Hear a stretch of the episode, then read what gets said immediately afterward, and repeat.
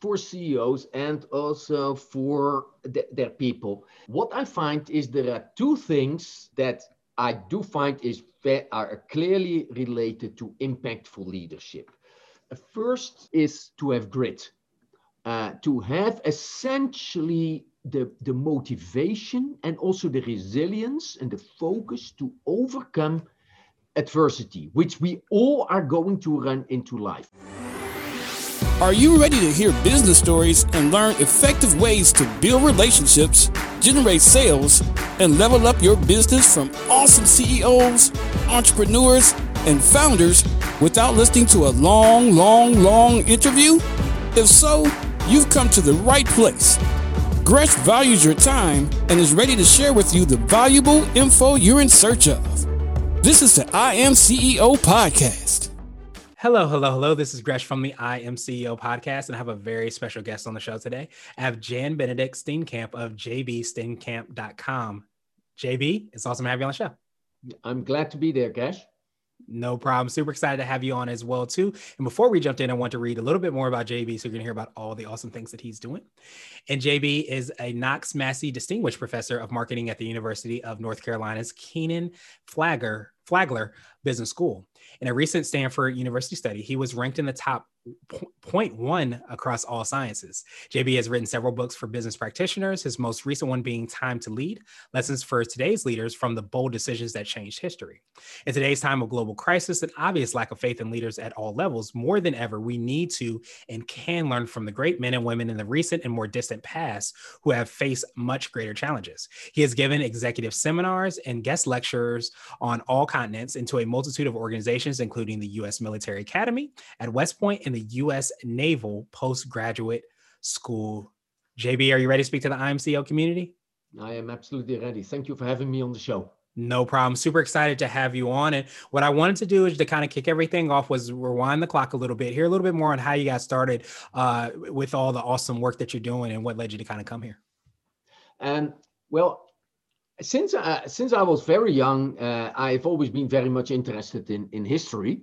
Uh, has been, let's say, uh, say my, my, my hobby, and um, uh, I've learned, uh, you know, from early on from my father, who was a politician, you know, essentially to learn from great historical people. Now, you know, in my academic career, I went into marketing, but the point is, you have a lot of leadership positions there as well in professional organizations, journals, at the, at the different universities I worked, uh, and so on. And then a couple of years ago, it, it kind of hit upon me um, essentially how leadership, which I had done a lot in practice, actually how many parallels there were with marketing because we were both talking and they were trying to get other people say to follow you, you know what you would like them to do they may be purchasing your product to, to follow your ideas and your lead etc and so combining marketing and leadership and infusing them with historical knowledge which is let's say all the free time that I have since I was perhaps eight or nine or so, I've, I, I read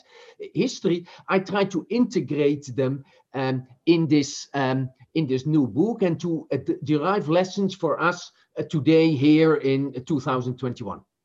Nice. I absolutely, you know, love that. And I think it's so, you know, powerful to be able to do that. I think so many times we forget that a lot of the lessons that we can learn from are, are, from the past and from history. So that's why I love that, you know, we get the opportunity to really, you know, learn as much on how to be better leaders and of course learn that from the history um, and information um, from the past. And so I wanted to hear a little bit more, you know, about your book and how you work with the clients that you have. Could you take us through a little bit more on what we can find in the book and, and how exactly that works?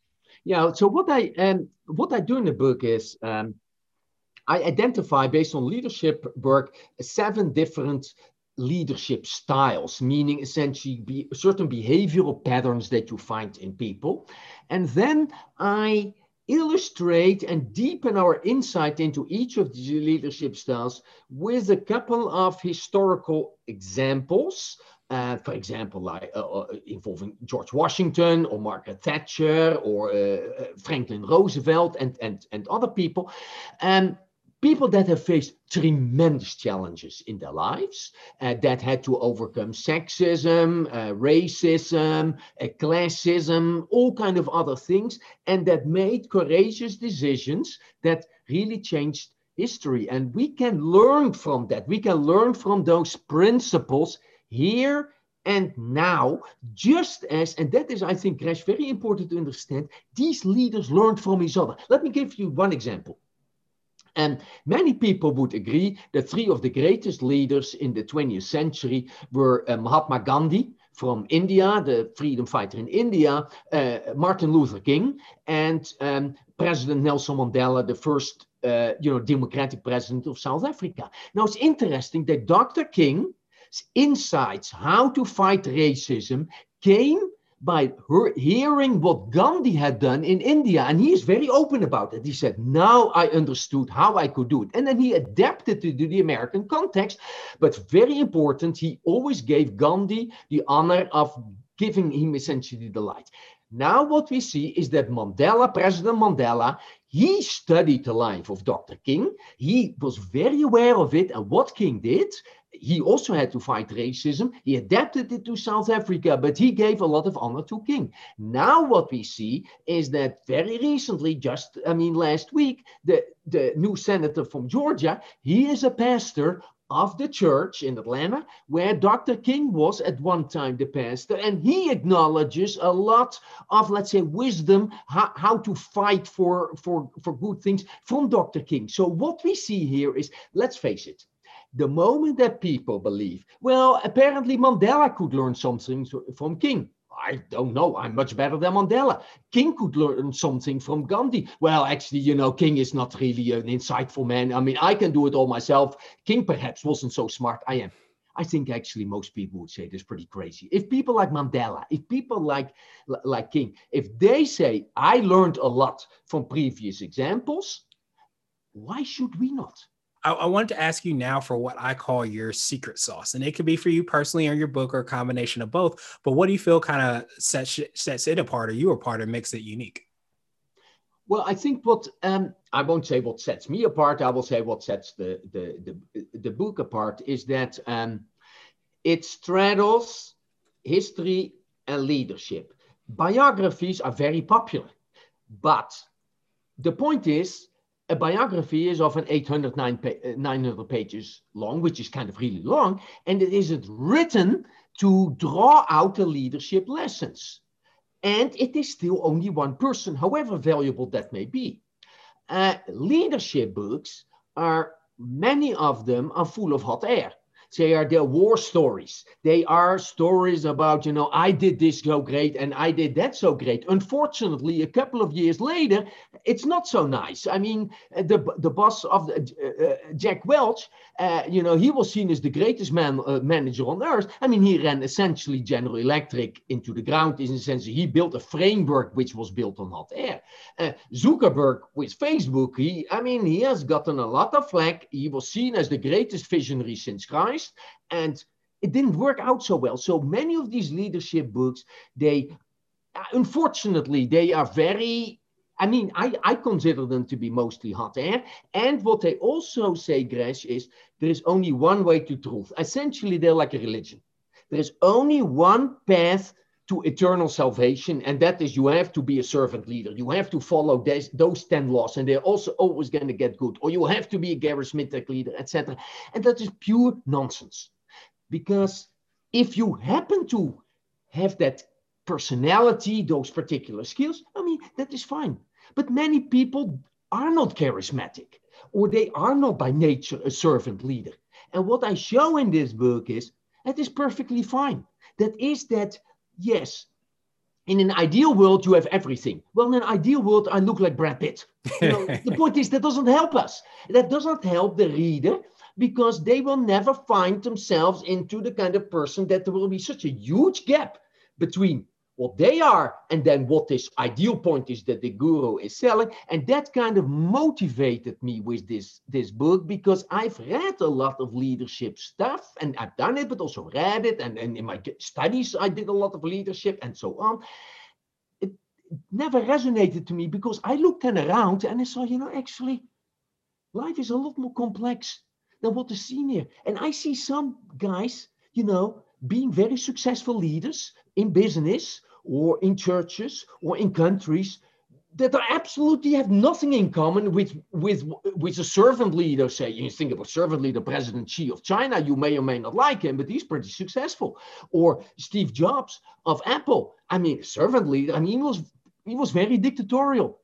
Apparently, he was very successful too. So the point is, there are many ways to Rome, and that was what interested me. So in this book, if you read this book, you will find things that will resonate with your qualities, with your personality, with your things. And as General Holt writes in the foreword to the book, um, and he's a very experienced, uh, very senior uh, general in the United States Air Force, uh, he agreed with me in that he said, You cannot become the person that you are not, but mm-hmm. you can improve upon the person that you are. And I think that is a very deep insight, and my book is about that.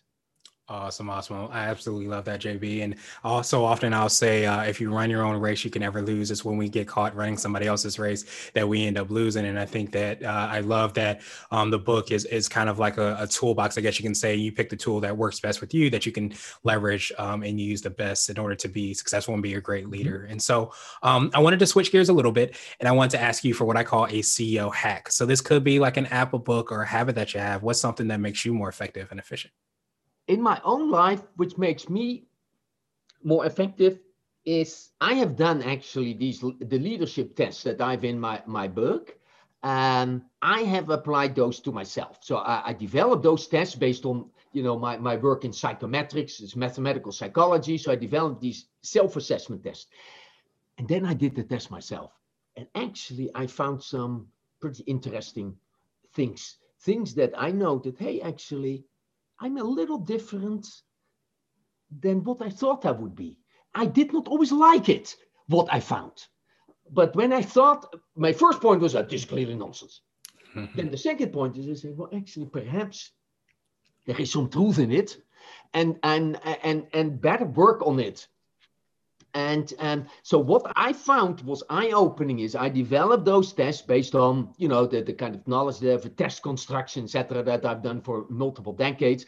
Then I applied them to myself. And even though I developed the test myself, I learned new things about myself. And not all of it was what I would like to see, but that is also leadership, that you accept sometimes things that are not so nice, and then you work on them what would you consider to be what I call your CEO nugget? So this could be a word of wisdom or piece of advice. It might be something in your book, or it might be something if you were to hop into a time machine, you might tell your younger business self.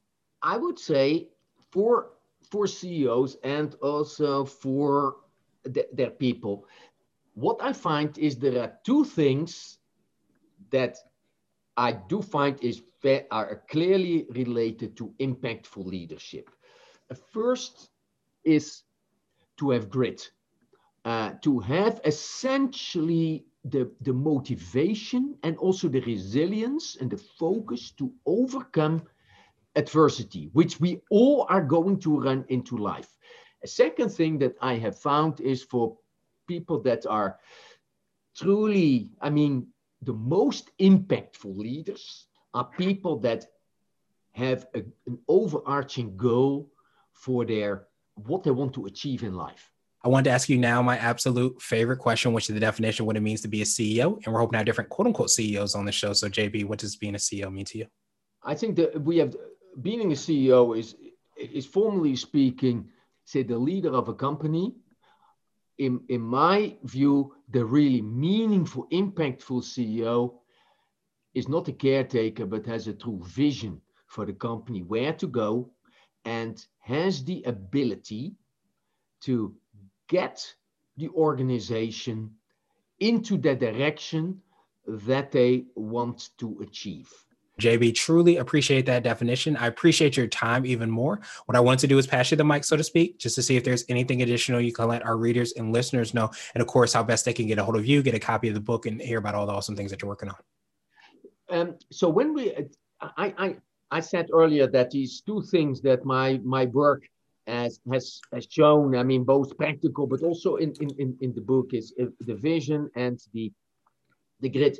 If if listeners are wondering how am I doing on those things, and there are you know uh, measurement instruments in the in, in the appendix of the book so that you can just in the safety of your own uh, room can answer the questions truthfully and identify whether you are lacking there or, or not. So you can assess these things um, with yourself. A final thing that I want to say about the vision thing and, and about the CEOs, if I may, Gresh, is the following. If I look at it is very important to attract the young, the best and the brightest.